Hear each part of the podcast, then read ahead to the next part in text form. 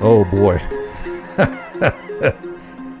if there's anyone left out there still listening, how's your life going? It was one long thing after another with me. And you would think I was actually trying to put the show on permanent hiatus. Had life, work, personal relationships, family, house stuff, pursuing some new passions, all added up to me not getting in front of this mic. And I tried, trust me. But I'm, I'm happy to be back. And thanks for listening. One of the reasons what kept me away from everything was we had a particularly horrible summer. We had a very long string of hot days back to back to back with humidity that rivals the South. And believe me, I know I lived in the South. It was bad. And normally I don't complain about the heat, but this year it, it got to me. It zapped the life right out of me. Well, let me start by, before I get into anything, I want to address the national disaster that's going on right now and my heartfelt condolences and support of the people living there. I'm talking, of course, about the Detroit Lions defense, which is one of the shittiest defenses I think I've ever seen, at least in some time. As of right now, the Lions have scored more points than any other team in the NFL, and they're one in three. That's not good. Okay, all joking aside, Hurricane Ian was a, a real motherfucker. This thing, it was headed for Tampa, and at the last minute, cuts right because there's a, a gap, the line of scrimmage. There's no defenders there. Switches course and heads south. Fort Myers looks like a an atom bomb hit it. And I don't want to talk about the number of people who are dead because that's the kind of stuff that gets me emotional. When Hurricane uh, Katrina hit Louisiana, and I was seeing clips of people on their roofs waving white flags and sheets from the top of their houses, and dead people floating down the canals. My heart just sank. Now I know it's risky to move down to Florida because they get hit by a hurricane almost every year, if not every year. But for Christ's sake, look, we've got a season for hurricanes. All right? Just, we have a football season, baseball season, basketball season, all that shit. Out here in California, we have fire season, which is right around the corner. Natural disasters, just a way of life. And I don't know why people continue to get into a climate change discussion when stuff like this happens. You know, is it getting worse year by year? Maybe. But that's not what we should be talking about right now. We have American citizens who are homeless, who are dead, displaced, a state that's facing billions of dollars to get itself back to where it was. I just, I hate when people make this about politics because it's certainly not about politics. It's about human beings. These are American citizens. They didn't vote the same way you did the last election. Who cares? None of that matters. You got to be supportive of all Americans, Canadians too. I almost got a podcast out last month. Chuck came down to visit me about a month ago. I was hoping we could sit down face to face, shoot the shit for about an hour, but even that didn't happen. It was only a few days. I wanted him to meet my stepdaughters, meet some of my close friends. I was hoping we could golf, but his finger was messed up. But more than anything, we, we just talked a lot. We cooked a lot. When I knew he was coming, I got my house in order, started planning meals that we could make, got all my modernist cuisine equipment out, my powders. It all started to feel like the old days when Katrina and I would host these dinner parties. Now, I wasn't melancholy about it, but I did kind of yearn for days like that. She'd be plotting her table setting. I'd design the menu, print the menu, shop for ingredients for days, start to plan the prep. Anyway, he loved it. I loved it. We shared some great wine and beers together, some football games, Dodger games. Perhaps the best four days that I've had in my house for years. And the coffee, Jesus, that's a whole other episode of Oprah. We were hand grinding beans for espresso every morning. And his beans just get better and better. Now he's double fermenting and hand drying his own beans before he roasts them. It blew the taste buds right out of my mouth. When he left, and I had to go back to the coffee that I roast, it was like having Kate Beckinsale as a housemate for a long weekend. And then suddenly, for the next few weeks, your your housemate's Donatella Versace. you know, the skeleton made out of beef jerky. uh, I'll tell you something. The, the long layoff wasn't the worst thing about the past couple of months, believe me. I got back from the worst camping trip of my life in August. Just a complete shit show. Two years ago, after my tragedy, I'm hanging out with my friends, and one of them says, Phil, you know what you need to make you happy? You need to go camping. And I said, you know, I could really use that right now. Just be out in the outdoors, away from everybody. So we all decide to go to this special place in the eastern Sierras, very secluded, no running water, no toilets, no electricity, no cell reception. I mean, you're in the woods. So we went and had a great time, and it was really what I needed. So we decided to try to recapture that magic because last year they had fires, we couldn't go. So we went, and it was a disaster. I mean, we get there, mosquitoes everywhere, biting the shit out of us. There's a storm coming. It rains a lot up there. So we knew it was going to rain. So we find a campsite. We start to, you know, put up our shit before it starts raining on us. And one of my friends is not feeling well. He's sitting in a chair. He can't set up anything. I said, What's wrong? He goes, I shouldn't have come. I said, What happened? Because I fell down last night and I haven't felt good today. Then he gets up and starts dry heaving in the bushes. I'm like, oh shit, he's got a concussion. So we have to, we set stuff up for him, get him all set up. And he wasn't the same. The entire weekend, he was just bad. Fishing sucked because the creek is really low. I think the deepest part of that place was maybe a foot. And you're not going to catch fish there. So we decided we're going to go to a lake, a nearby lake.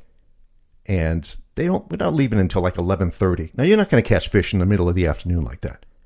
You get a morning bite and you get a, a late evening bite. But the fish, when the sun comes up, the fish go deep because they don't want to get, you know, picked off by a hawk or some shit. So we are planning to go there. One of my other friends is in the back of his pickup truck. He's got a Tundra and he's got one of these foldable bed covers. And apparently it was not secured and it comes down on him, hits him in the face, and knocks him backward in the bed of his truck and knocks him out for about three seconds. Now he's got a concussion. Now he's dry heaving in the bushes, constantly restless, just miserable. And here's the problem is these guys, we were very remote. We're three hours away from any big city if they had to take him to a hospital. And airlifting somebody out of there, that's like $50,000. Not to mention, we didn't have any phone reception. We're kind of screwed. So we got through it. And when I got home, I just told myself, no more. And I told the guys, I go, we're not going to do this again. You know, we had a, a good time two years ago. Let's just remember that. And it kind of put a really bad taste in my mouth for camping. So next spring, I'll do it again, but not with those guys. I love them. I love my friends, man, but I can't do that shit again. That was too much. And it was hot. We had to drive through the desert. You know, it's like a six hour trip driving through the desert and you get out to fill the truck with gas. It's like 108 degrees. Just miserable. Speaking of the desert, did you see they found another body in Lake Mead? That's like four now, I think. I wonder what people who live in that area are thinking about this. That's a reservoir, right? Haven't people been drinking that water for years? Now they got to realize a dead body's been decomposing in it? that's brutal.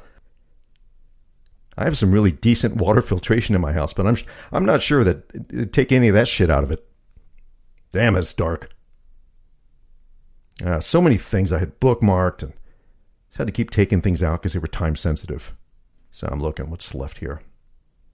Oh, The Rebound. I watched this funny movie a couple months ago, The Rebound with Catherine Zeta-Jones. Pretty silly film, but had some entertaining scenes in it. She goes on a first date with this dude. He's a doctor handsome, very charismatic, well dressed. You can see she's you can tell she's enthralled with this guy.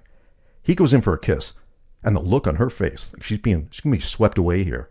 Then you see something catch his eye, and he says to her, "Just a minute." Puts up his finger, starts to walk away. Now the camera's back on her. She looks at him, and this look of horror crosses her face. There is a porta shitter set up right in the street, and he starts to go into it. He says, This will only take a minute. Then you start to hear the sounds. It's obvious he's sitting down. He's going to make number two here. Then he starts talking to her through the porta potty while he's on the can. so tell me more about yourself. What do you like to do for fun? Complete with all the sound effects that you'd expect from this show. Just the perfect potty humor scene. And I had not seen one that well executed in a while. Usually they're like way over the top, like Dumb and Dumber. This one was treated with kid gloves, and it was outstanding. And I know what you might be thinking. Why the hell you still watch that crap? Because it makes me happy. If I'm not reading or watching sports, or watch a documentary so I can learn something, like movies like this, I always know they're going to have a happy ending. Or food shows. Like I've been away from the food scene for the better part of the last decade, for the most part. And one of the things I slowly started to catch up on was Top Chef on Bravo. If you ever listen to my life as a foodie, you remember I used to break down episodes of that show, like Talk Soup. But Top Chef was a staple in our house. I'd watch it for inspiration. Katrina liked the drama. There was always a villain, you know, someone that you could root against. And more often than not, that person would be very good and they'd keep winning. You could continue to dislike them. So I got through season 18. It was the first time that I can remember that there was no one to dislike. I almost wonder if it was because they filmed it during the pandemic and these chefs all had to close their restaurants. You know, they were like us, they were pinned down, shuttered in their homes away from people. So this was an opportunity for them to have fun and cook with a bunch of other talented chefs. You know, it's refreshing. Now, the crop of cooks were not the best I've ever seen. Pretty damn good, though. Season six, I said it before, I'll continue to say it. You're never going to get better. You're never going to have a, a better selection of chefs. You had the Voltaggio brothers, you had Kevin, that smoking hot piece of ass used to work for Eric Ripert. Jennifer Carroll. Jesus, what a lineup. But outside of the food and the cooking and staring at Padma's tits, what I really enjoyed was the car sponsor for season 18. BMW provided them with a fleet of X6s. It's a sports coupe. I think it was the M series. Jesus on the cross if I didn't want to have sex with that car. The upper end models come with this twin turbo V8, rings in about 600 horsepower. I mean, that's a race car. Well over 100 grand. I had to look it up. I'm safe from ever having to bear that kind of responsibility because if there were ever a car that I would see pulled to the side of the road more often, it was a BMW. But what a sex machine. Like, I love my Lexus. It's given me zero problems. The V6 in that thing, more than I need. I drive like an old person. I have all my life. I look from afar when it comes to cars like this. I'm almost tempted to go to a BMW dealership just so I can sit inside one of those things. Because for years, Top Chef, they were sponsored by Toyota, right? They'd be driving around in a RAV4 or a Prius, which, by the way, gets a bad rap. It's actually a very nice car. But for them to hit these heights, BMW, man, that's astonishing. Ratings do get you everywhere.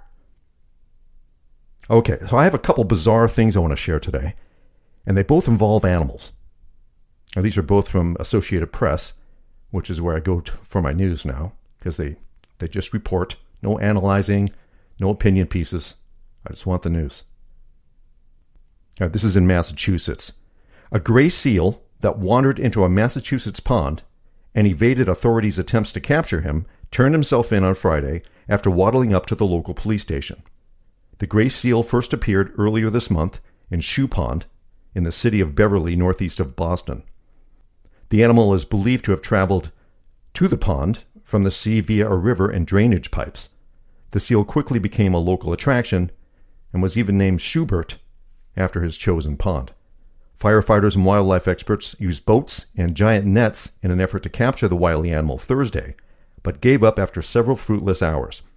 Early Friday morning, however, Schubert left the pond, crossed a parking lot, and appeared outside the door of a local police station, looking up for some help. sure. The seal was quickly corralled by a team of wildlife experts, firefighters, and the police department's entire midnight shift. Schubert appeared to be in good health and was a little sassy in the morning in the early hours. The seal was transported to Mystic Aquarium in Mystic, Connecticut, where aquarium staff will perform a medical exam before releasing him back into the wild. You know, if you give me the option to get next to a seal or a sea lion, I take the seal every time. Sea lions are unpredictable, much heavier, got fangs. I don't know that anyone's ever been attacked by a sea lion, but I know if there was ever going to be one person who would, it would be me. They're clumsy, they've got foul breath, and they look pissed off. I'll be on my paddleboard cruising through the bay. You'll see these things laying down on these floating barges where people keep their boats. You get close enough, these things bark at you. Madonna me, the breath on these things. You ever know? You ever see how they make uh, fish sauce? They'll take thousands of anchovies, salt them, and put them in a 50 gallon drum, cover it, let the whole thing rot in the sun. That's how it's fermented. When they lift that lid, the aroma, stench is more fitting word. The stench that comes out of that thing, that's sea lion breath. It's any wonder how they procreate without passing out first. I didn't know that seals were that smart. I have odd story to share though. I once uh, I was telling an old friend of mine. He says, "Is there anything you wouldn't eat?" And I said, "No, not yet. I'll eat pretty much anything. I'm always like trying to explore my options and widen out." Well, it turns out his family was from Alaska, and they are natives. It's a custom for those people to hunt and kill seals every year and then eat them. So he brings me back seal meat from Alaska. Brought me elk too, which I thought was really delicious. So I ate the seal meat because the damn thing did give its life for its family, but I did not enjoy it. It just it tasted like I don't know murder. All right, second story here. Woman who brought a raccoon to North Dakota bar is charged. This is in Madoc, North Dakota. A woman who brought a wild raccoon into a North Dakota bar which prompted state health officials to issue a warning about potential rabies exposure, is facing criminal charges. Erin Christensen, 38, of Madoc, is charged with misdemeanor counts of, of providing false information to law enforcement, tampering with physical evidence, and unlawful possession of fur bearers. Christensen was arrested last week after authorities found her and the raccoon by serving several search warrants in and around Madoc. Christensen said her family found the raccoon on the side of the road about three months ago and named it Rocky. She said they were nursing the animal back to health with plans to release it back into the wild. It's illegal under North Dakota Board of Animal Health laws to keep a wild raccoon. Authorities youth they euthanized the animal and t- it tested negative for rabies. They killed it? Huh. Christensen took Rocky to Madoc Bar on September 6th during happy hour and showed the raccoon to customers. Bartender Cindy Smith said the animal never bit anyone at the bar.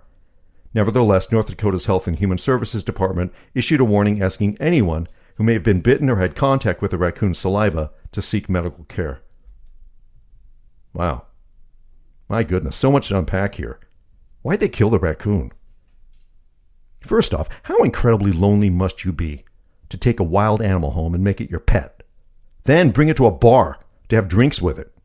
Fucking nut job.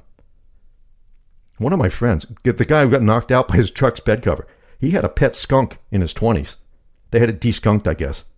As you know about skunks, they get scared or startled, they'll turn around and piss on you, and that pee reeks like nobody's business. And this wasn't a made up story. He showed me pictures of him with the skunk. So to this day, when he sees a dead skunk on the side of the road, gets all emotional. Now his story, I thought was kind of cool, but this, that woman needs to find a dude or adopt a dog or some shit. Imagine you're in a bar. Someone walks in with a raccoon. I'd be like, happy hour? Fuck this. Check, please. I'm getting out of here. Those things are as unpredictable as a sea lion. They're vicious little fuckers. When I was first dating Katrina, I was going back to my car after seeing her one night. There was a raccoon right next to my driver's side door. When I approached it, it stood up on its hind legs, hissed at me. I swear I nearly pissed myself, I swear to you. I think I threw a rock at it or something. Man, the world just keeps getting weirder and weirder. This country. Yeah, what else do I have here? Oh, Bourdain again. This was all over every major news outlet last week. There's a new unauthorized biography on Bourdain. It's coming out soon. Down and Out in Paradise. It's being slammed by people inside of Bourdain's circle because it's filled with inaccuracies.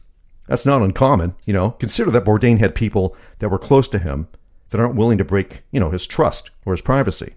So they probably gave him very little, and he was forced to fill in blanks. And that's not fair. you know, you got to have stuff to read. If you do read this, you got to take it all with a grain of salt. So how good's it going to be? I mean, the guy's writing a book here. You're giving him bupkis. You can't write a book with just a few light comments here and there, no teeth. You got to give it teeth, and that's not right. But what was most poignant to me in the article that I read is that Octavia, Bourdain's second wife, has control of his estate, which includes his phone and his electronics. So Octavia, of all people, gave this guy access to those texts. And the texts give us more insight as to what drove him to do what he did. Because if you remember the last half hour of Roadrunner, the documentary, they kind of laid out what happened. You know, when Bourdain met Asia Argento, he was instantly like smitten with her. He was all over her. He smothered her. And you could tell it was making her feel uncomfortable. When they were filming that uh, Parts Unknown, the Rome episode, was her local place. And they were about to film it. And he asks her, Are you sure that you want to name this place? Because once people see this, Americans are going to come in droves and you'll never be able to get a seat here again. She said, I don't give a fuck about that. Just don't break my balls. So remember that last line don't break my balls. Because after the whole Harvey Weinstein thing, she comes out. He starts championing her on social media, TV interviews. This guy was all in. Remember, Tony was an addict. Drugs, all in. Alcohol, all in. Travel, all in. He was all in on her. She was his new addiction. Then he was all in on the Me Too movement. She felt like she was being crushed. So she goes out on a date behind his back. The paparazzi catch it. It's in the papers in a couple of days. And the worst thing is that they were seen at the same restaurant and hotel that she and Tony had their first affair in. That stung even further. He wasn't the same after that, man. He, you know, continues to text her, and she just continued to distance herself from him. All right, so this is from the article. Mr. Bourdain's mindset in his last days and hours will forever be a matter of speculation, but there is no doubt his friends were concerned, and his last texts shed some light on his state of mind. When the group returned from Friedberg that night, oh, let me back up. So, you know, he he he did this while they was filming an episode in France with Eric Ripert. So they returned from uh, Friedberg that night. A worried Mr. Ripert, who was staying in the room next door to Mr. Bourdain's, put his ear to the wall, and to his relief, heard his friend snoring peacefully. The next day, the book says, Mr. Bourdain and Miss Argento fought again. I am okay, he texted her. I'm not spiteful. I'm not jealous that you've been with another man. I do not own you. You are free, as I said, as I promised, as I truly meant. But you were careless. You were reckless with my heart, my life. The only thing that hurt, he wrote, was that the tryst took place in the Rome hotel that they loved. He asked for her mercy. She wrote, I can't take this. She told him she couldn't stand his possessiveness and could no longer stay in the relationship. After the next day's filming, Mr. Leerhsen reports, uh, Leerhsen's the guy writing the book, Mr. Bourdain went out by himself and ate and drank a lot. He and Miss Argento then had their last text exchange, which Mr. Leerhsen places at the start of his book. Bourdain, is there anything I can do? Argento, stop busting my balls. Bourdain, okay. That evening, he hanged himself. Stop busting my balls. From my experience with endings like this, people who are already feeling hopeless start becoming introspective and they see that they're becoming a person that they can no longer live with. And instead of reaching out and asking for help, they just leave Earth. I can't answer the rest. I mean, people ask all the time, why not ask for help? Maybe they're too proud. Maybe they're afraid of the ramifications if they do. Was he worried about his, his self image? Because he certainly made references over and over again about death, about dying, about hanging himself.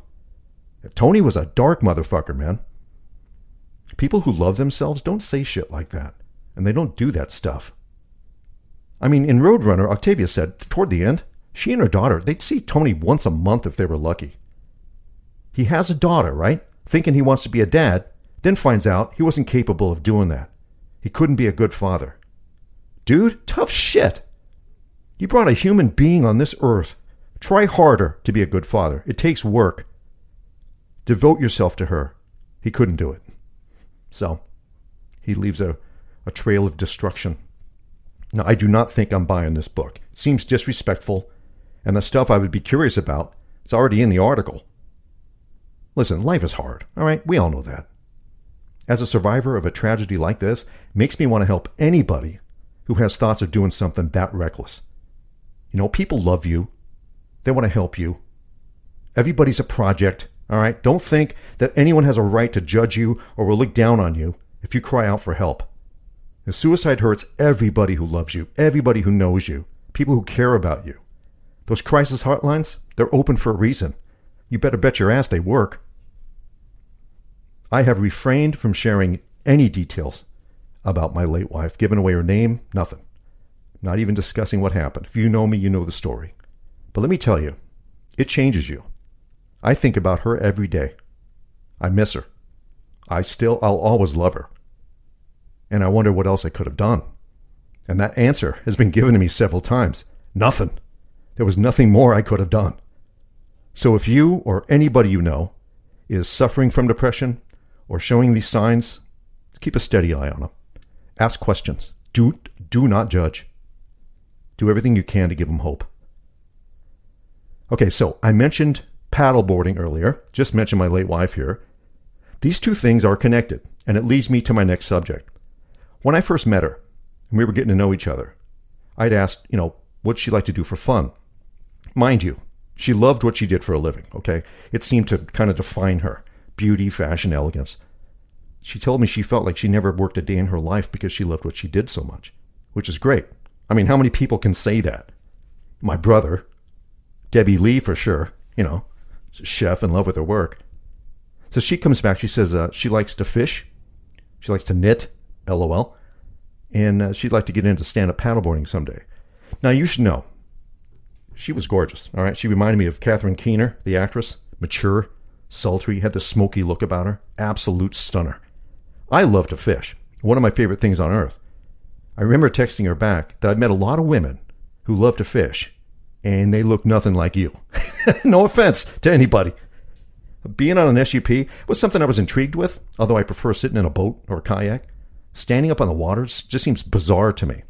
So later in the relationship, I decided I'm going to buy her a stand up paddleboard for her birthday.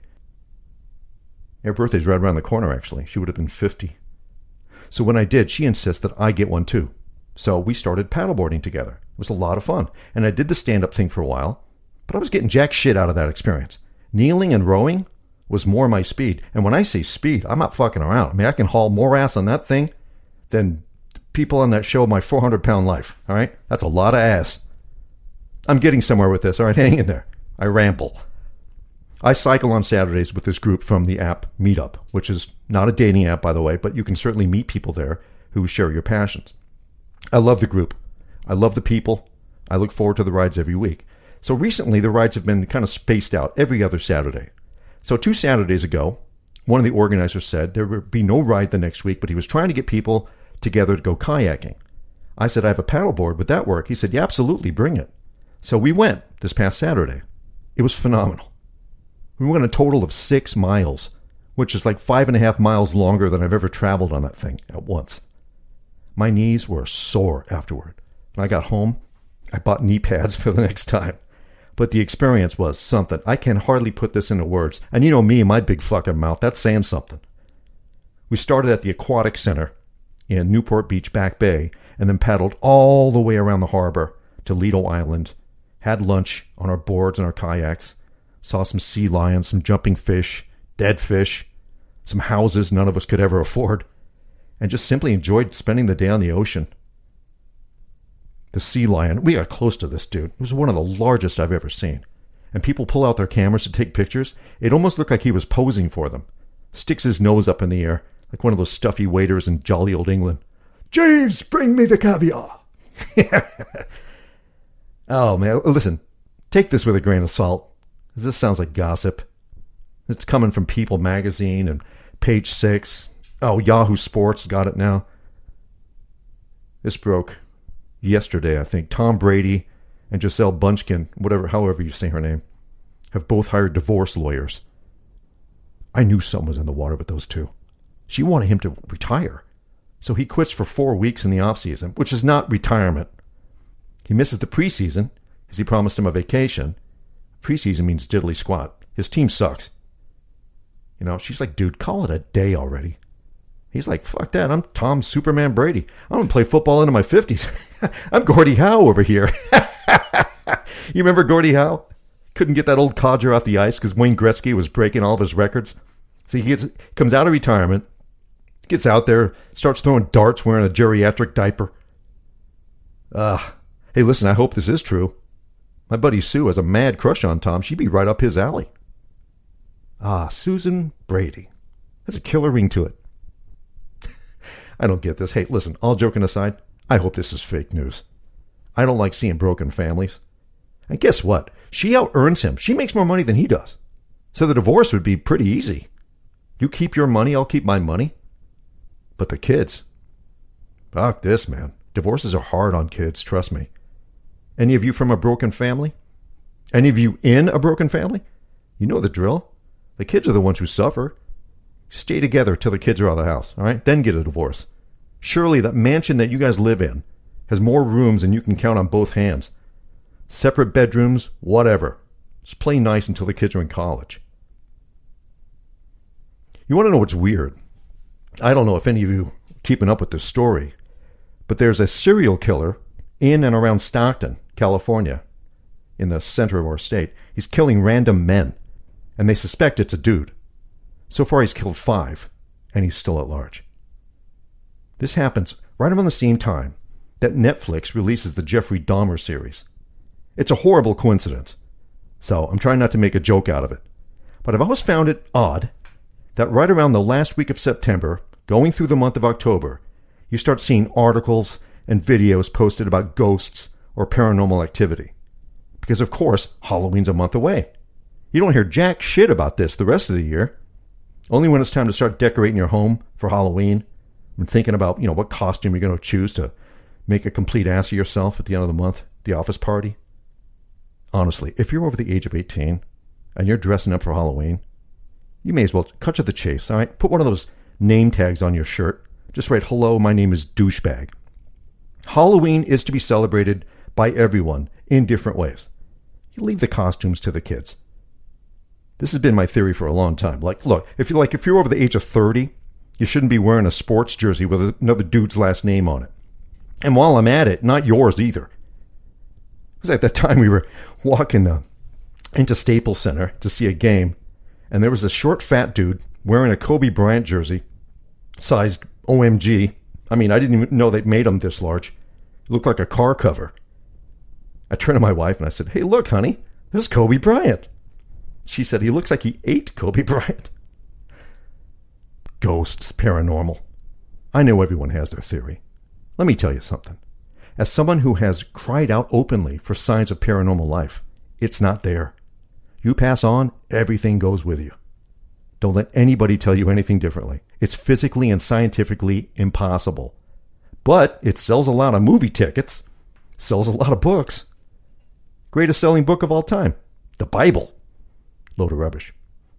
But entertaining, because it scares the living shit out of you. People like to have the living shit scared out of them. I used to terrorize kids in our neighborhood every Halloween night in Fullerton. Katrina be passing out candy to the kids. I'm walking around the neighborhood, put on this monster garb, walk through the streets purely for entertainment, mine mostly. I don't consider that me flaunting around in a costume. I mean, I was there to do a job. And that job was to give kids nightmares when they went to bed that night. I swear, for the few years I did that, it brought parents so much joy. Because I would learn later how cocky teenagers could be and they were thanking me for taking their kids down a peg or two. Why the hell did they have to euthanize that raccoon? It still gets to me. Maybe because it had so much human interaction. They probably fed it. That could be it. I'll bet that's it.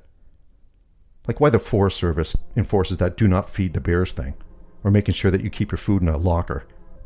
So the minute they find an easy source to food, they start to rely on it, and they end up starving to death. I think that's why, but it still sucks. Lock her up! Lock her up! Forget Hillary and the emails. This woman fed a wild raccoon cat food for a few weeks, and they had to put the bandit down before it started breaking into the local PetSmart. Dumbass. Okay, kids, I gotta run. It's been fun. I hope the five of you that are still listening have a great week. Thanks for listening. Until next time, and I hope it's next week, not next month, my name is Phil, and this has been Inane. Cheers.